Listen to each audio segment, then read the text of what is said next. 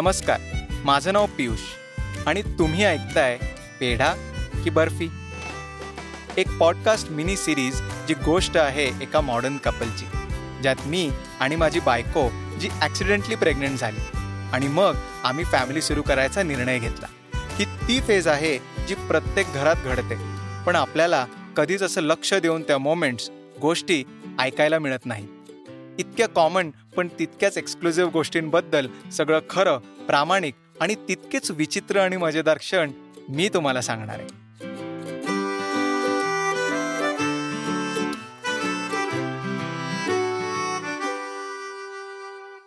Change is the only constant thing in the world you must accept the changes to move ahead in life अहो सगळं खरं आहे motivational बुक्समध्ये ही असली quotes मोठ्या bold फॉन्टमध्ये असतात.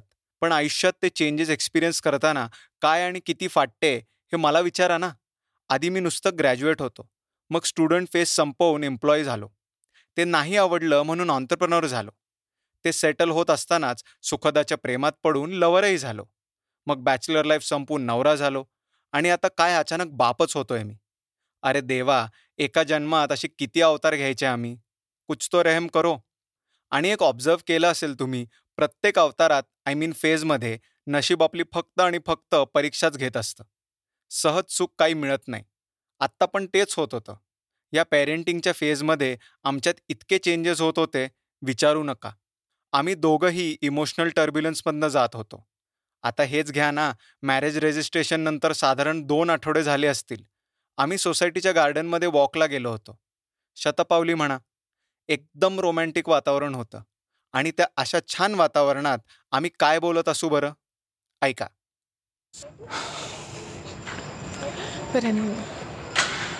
Just want to tell you that I love you. ठीक आहे? आणि मिस यू लॉट आज ऑफिसमध्ये मला लास्ट व्हॅलेंटाईन पाठवलं आपलं तुम्हाला घ्यायला आलेलं ऑफिसकडे फुल सरप्राईज दिलेलं मला. अच्छा हां. मला ॲक्च्युली आठवत नाही सॉरी ऐक एनीवे मुझे लगा था आगे आएगा तू but you did not call you did not come अच्छा यू आर एक्सपेक्टिंग क्या? हाँ पिलोज वैलेंटाइन से तूने एक रोज भी नहीं लाया मेरे लिए। कुछ भी रोमांटिक गेस्चर नहीं किया।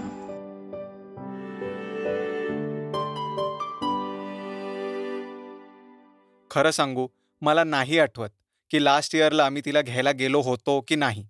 रादर मला काहीच आठवत नाहीये. पण चायला बायका रोमॅन्सच्या कुठल्या पॅरामीटरवरून आपल्याला मोजतील हे कधीच कळू शकत नाही. खरंच हे नॉनसेन्स रोमॅन्टिक फिल्म्स आणि सिरीज बघून बायकांची बुद्धी भ्रष्ट झाली असते. लहानपणी आईने घरातून केबल टी व्ही बंद केला होता. का तर माझं लाईफ बिघडेल. आता मला रॉमेडी नावसारखे चॅनल अनसबस्क्राईब करायला हवेत नाहीतर माझी बायको बिघडेल.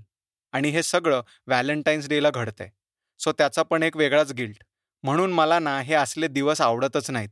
मूर्खपणा आहे सगळा. उद्या करू ना? मुद्दामून व्हॅलेंटाईन्स आवडत नाही माहिती ना दुसऱ्यांसाठी करायचं असतो स्वतःसाठी नसतो तो. अरे पण तो किती विचित्र आहे ते. काय कोणीतरी आणलंय सेंट व्हॅलेंटाईन्स. आहे ना. आपल्या देशाचा पण नाही तो माणूस. तर काय बघा हेच म्हणायचंय मला. प्रेम हे कायम असतंच.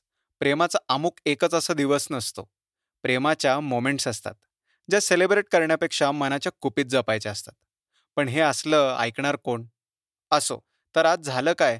आमची ही म्हणजे सुखदा जेव्हा ऑफिसवरनं आली आली आणि गेली रूममध्ये. म्हणजे रोज आल्यावर मला ती मिठी मारते. ती मारलीच नाही. मला जरा वियर्ड वाटलं. म्हटलं मी आंघोळ केली आहे तरी नाही. देन आय रिअलाइज की तिला जरा डल वाटत होतं. पण का? ती तर बी ट्वेल्व आणि डी थ्रीचे इंजेक्शन्स घेत होती. तरी असं का?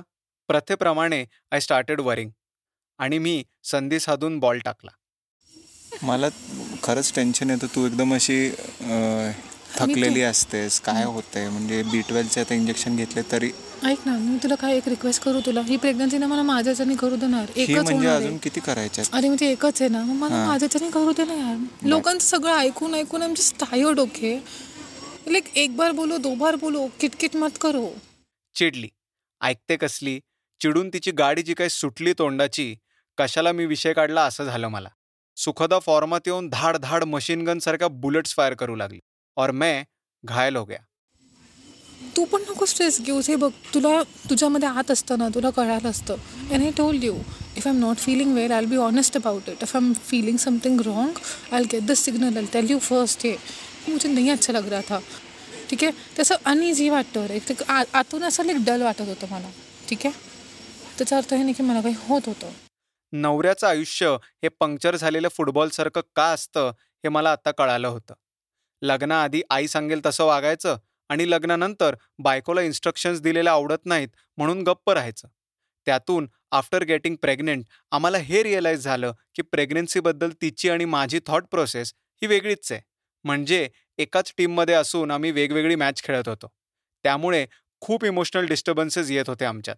शिवाय आम्ही दोघंही टोकाचे रिजिड पण opposite poles attract each other म्हणतात तसंच असेल. बट देन अननेसेसरी टेन्शन तू मला देतोस ना which is like too much which is not required also at some point I have to think ना मी किसका सुनू और कितना सुनू और क्यू सुनू? मला मी दमल्यासारखी असेल मला खरंच कळत नाही तुला असं का नाही. तू ड्राईव्ह करून तू दमत नाहीस का? तू प्रेग्नंट नाही आहेस तरी तू दमतोस ना. मग परत खाल्ल्या पिल्यावर थोडं रेस्ट घेतल्यावर आपण ओके होतो. आता जेवण झाल्यावर ते मी किती नॉर्मल आहे सांग मला. भूक लागली असते. किती भूक लागली असते तुला माहिती आहे? सिंपल गोष्टी आहेत माहिती आहे काय बट नाही नाही नाही नाही. असंच त्या चेहरा पडलेलाच काय विटॅमिन बीच कमी आहे का? डी कमी आहे का? घेतोय ना सगळं आमच्यासाठी पण फर्स्ट टाइमच आहे ना. तुझ्या चेहऱ्याचा ग्लो गेलाय ऑनेस्टली सांगायचं कसला ग्लो म्हणजे. कसला ग्लो असं काय ग्लो एक एनर्जीचा हॅपी हॅपी एनर्जी असते ना. ग्लो म्हणजे असं. पण मी तुला गोष्ट सांगू. If a person is bubbly and you stop that person from being bubbly ना तुमको हर एक चीज वो करेगी तो स्लो ही लगेगा. सुखदा ही एक अतिशय हायपर ॲक्टिव्ह पात्र आहे. प्रत्येक गोष्टीत स्वतःची भरपूर एनर्जी टाकते. लॉ ऑफ एनर्जी कन्झर्वेशन तिच्यापुढे फेल होतो. म्हणजे बेल वाजली की फुल स्पीडने पळेल. दिवसातून एखादं भांडं पाडेल खाली किचनमधलं बेडच्या कॉर्नरला किंवा बाथरूमच्या दरवाजाला धडकेल. काहीतरी कशाला तरी धडकणारच. आणि ह्यावरच मी आणि आई तिला सांगायचो की बाई जरा चिल शांत राहत जा. पण ऐकेल ती बायको कसली? नाही का? Can I be bubbly can I be like myself no कारण की दॅट अरे काय धडपडी. Do know how I was bell बस तो मैं भाग के जाती थी. तुझे फास्ट चालते ते तुझ्या मुलासाठी किंवा आपल्या बाळासाठी चांगलं नाहीये ना. अरे माहितीये ना म्हणून सांगते ना असं स्टॉप असं का रिफ्यूट करते? रिफ्यूट नाही करत ऐक ऐक ऐक. If you are use to seeing me do that for two years and suddenly are not seeing me do that इसलिए देखो मेंटली देखो ये प्रॉब्लम हो रहा है। इसका एनर्जी नहीं है ये ठीक नहीं है। वा वा. काय पण गेम फिरवला बघा. बॉल परत माझ्याच कोर्टात. आम्ही तिला ही धडपड करू देत नाहीत. तिला शांत राहायला सांगतो. म्हणून तिची ही अशी अवस्था झाली. आणि तिचं स्पीड ऑफ ऑपरेशन पन्नास टक्क्याने कमी झालाय. सो त्यामुळे आम्हाला तिची एनर्जी कमी वाटते म्हणे. घ्या. म्हणजे मी आणि माझी आई हेच कल्परेट आहोत. बाकी तिला अजिबात दमल्यासारखं होत नाही किंवा डल वाटत नाही बरं का? अरे ये क्या आर्ग्युमेंट आहे भाई? आणि मग मी माझं लॉजिक लावून तिला काउंटर केला तर? तर मग नवीन अस्त्र बाहेर काढलं मॅडमनी. मी परत धाराशाही नवरे सगळे खरंच बिचारेच असतात राव. सारखा आम्हाला पण का वाटतंय की तुला असं बोलावं? आम्ही वेडे आहोत का? तुला काय? मग तुला मी तेच सांगते ना मला तुझं खरंच प्रॉब्लेम माहिती नाही. काय काय? आता मी तुझं मैत्रिणीचं तू घरी जाऊन ऐकवतो तुला. मैत्रिणीचं आता कशाला? आय डोंट केअर तुझी मैत्रीण कोण आहे. मला डॉक्टर आहे का? तिच्या चेहऱ्यावरती पण ग्लो नाही. तिची स्कूल फ्रेंड जी प्रेग्नेंट आहे तिच्याशी फोनवर बोलली काहीतरी. खरं तर Sukhada was just trying to justify her point मी म्हणालो असं नसतं. तिच्याशी तू कंपेअर नकोच करूस. एकाच गोठ्यात असलेल्या सेम चारा खाणाऱ्या गाभण असलेल्या दोन म्हशी नॉट नेसेसरी सारखाच त्रास किंवा इमोशन एक्सपिरियन्स करतील. प्रत्येकीची स्टेट वेगळी असू शकते. नाही का? तर तुम्ही जे ते ग्लो ग्लो करोड लोकांच्या याच्यामध्ये एक कुठली तरी तुझी मैत्रीण तिला विचार कोणाचं विचारतोस? मग तू सांग ना कोणाचं रेफरन्स आणि ग्लो म्हणजे काय? एक सांग मला तुझं काय अर्थ आहे ग्लोचा? मी विचारते त्या बाईला अगं बाई तू काय असं केलं त्याच्याने ग्लो आला. प्लीज मला सांग मी करते. म्हणजे घरात शांत राहतील माझ्या. ऐक तू सारखं ग्लो ग्लो म्हणू नको. तुला तूच म्हणतोयस मी एकदा शब्द काढला नाही यू डोंट सीम हॅपी शेवटी वाद अजून वाढायच्या आत आम्ही शतपावली संपवली आणि घरी आलो. सुखदाचं माझ्या मागे एकच चाललं होतं की तिच्या फ्रेंडसोबतचं कॉल रेकॉर्डिंग ऐकावं. मला खरं तर अजिबात इंटरेस्ट नव्हता. पण म्हटलं ठीक आहे. बायको बी क्या याद रखेगी? प्लस तिची फ्रेंड पण प्रेग्नेंट होतीच. म्हणून मी ऐकायला घेतलं. तुम्ही पण ऐका. हॅलो. हाँ बोल. हाँ. अच्छा सर अगर बाद में बात करना है तो मैं बात नहीं नहीं बोल वही अभी मैं थोड़ी देर में अंदर ही जाती. हूँ फाइव मिनट्स बात करते. हैं आई गो ओके तो तुम ट्रैवलिंग अभी कर कैसे रही है अभी तो कैब से मतलब जब से गया तो कैब से ही करती हूँ मैं अभी. ओके ओके ओके बट नहीं यार ध्यान रख के। अच्छा है मतलब टच बहुत जिनों को नहीं होता मेरे मदर इन लॉ को किसी को हुआ नहीं था। बट मम्मा को था तो इसीलिए मुझे थ्री फोर मंथ्स बहुत झेलना पड़ा बहुत। मतलब वॉमिटिंग खाना बिल्कुल नहीं जाता था ना। मैं कोई बनाएगा खाना तो भी मुझे अंदर बेडरूम में स्मेल आता था। तो मुझे इमिडिएट निकल जाता था। कुछ रहता ही नहीं था पेट में।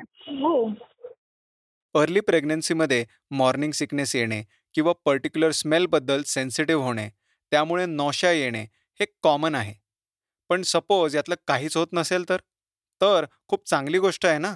पण माझं पॅरानॉइड डोकं मला उलटच सांगत होतं. सुखदाला हे असलं होत नाहीये. म्हणजे सुखदा खरंच प्रेग्नंट आहे ना?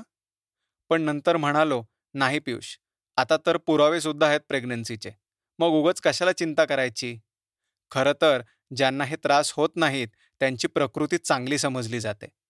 था मतलब मैं डोर के नीचे भी वो कपड़े लगा देती थी थोड़ा सा भी स्मेल ना आए।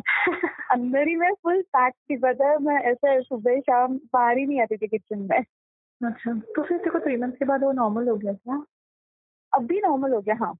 अच्छा तो हाउ कितना पुट ऑन किया वेट अरे कुछ नहीं मैंने बहुत लॉस किया था तो अभी का मैंने वो कवर अप करके थ्री या फोर के जी बढ़ाया बस। बाप रे हाँ हाँ हाँ। थ्री फोर में बहुत नीचे चली गई थी मैं छह सात चली गई थी। वजनाची आपल्या आयुष्यात एक वेगळीच मजा असते. आपलं सामाजिक वजन कधीही वाढणार नाही पण शरीराचं वजन हवा खाल्लं तरी वाढतं.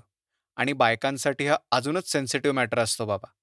पण प्रेग्नन्सीबद्दल बोलायचं झालं तर किमान नऊ ते दहा किलो वेट गेन पुरेसं असतं फॉर एंटायर प्रेग्नन्सी पण तिची स्कूल फ्रेंड म्हणाली की तिचं तर सहा किलो कमी झालं होतं सुरुवातीच्या फेजमध्ये प्रेग्नन्सी सिकनेसमुळे पण सुखदाचं इनिशियल फेजमध्येच दोन किलो वजन वाढलं होतं. पण आपल्याकडे घरात सोसायटीमध्ये फ्रेंड सर्कलमध्ये खूप सारे स्वयंघोषित डॉक्टर आणि एक्सपर्ट्स असतात. त्यांनी आम्हाला वेट गेनची बारा किलोपासून सतरा किलोपर्यंतची रेंजच सांगितली. बारा किलो तेरा किलो पंधरा किलो सोळा सतरा काय वाटेल ते. शेवटी आम्ही कोणाचं ऐकायचं ह्या गोंधळात असतानाच हम सायन्स की तरफ से है असं म्हणत सायन्सचं ऐकलं. और फिर डाइट कैसे डॉक्टर- करते नॉर्मली रखा है या? नॉर्मल मेरा रोटी अभी चल रहा है एंड फ्रूट्स पे मैं ज्यादा ये कॉन्सेंट्रेट करती हूँ। तेरे को कुछ क्रेविंग आता है क्या? नहीं। एखादी मुलगी प्रेग्नंट झाली की आपल्या डोक्यात एकच गोष्ट येते. अर्थात डोहाळे. मी सुखदाला सारखं पिडायचो की लागले का डोहाळे? लागले का डोहाळे? पण सुखदाला कसलेच डोहाळे लागले नव्हते. अँड आय वॉज लाईक असं कसं? चमचमीत आंबट खायची क्रेविंग झाली पाहिजे ना? She was just as normal as before म्हणून मला अजून टेन्शन आलं होतं. पण तिची मैत्रीण जेव्हा म्हणाली की तिला सुद्धा डोहाळे लागत नाहीत हे ऐकून मला जरा बरं वाटलं.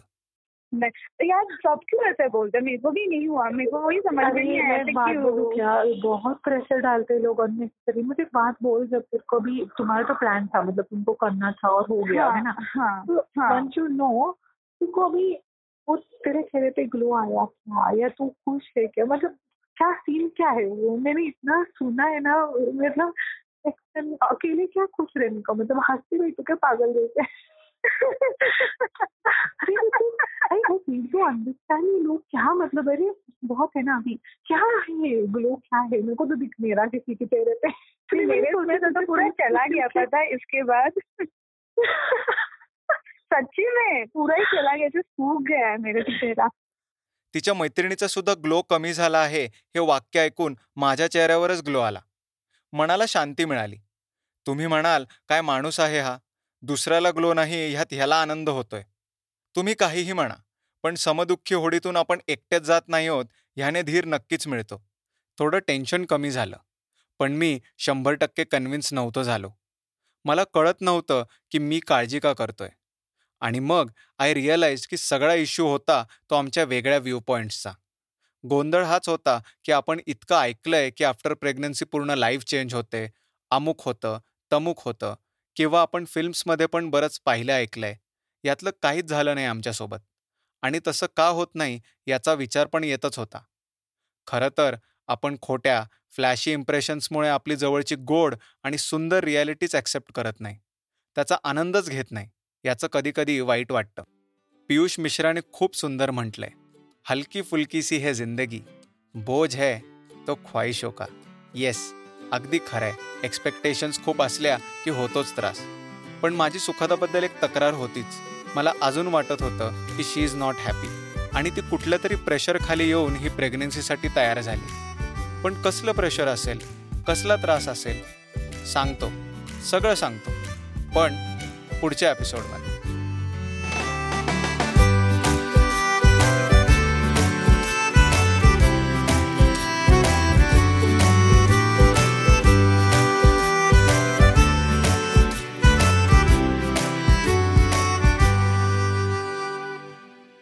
तर मित्रांनो पेढा की बर्फी हा तुमचा आवडता शो तुमच्यासाठी प्रस्तुत केला होता ऑडिओ हॉप पॉडकास्टने शोची कन्सेप्ट आणि डायरेक्शन केली आहे पियुष शिंदेनी. नरेशन्स निरंजन परांडकर आणि बॅकग्राऊंड स्कोअर सुहित अभ्यंकरने.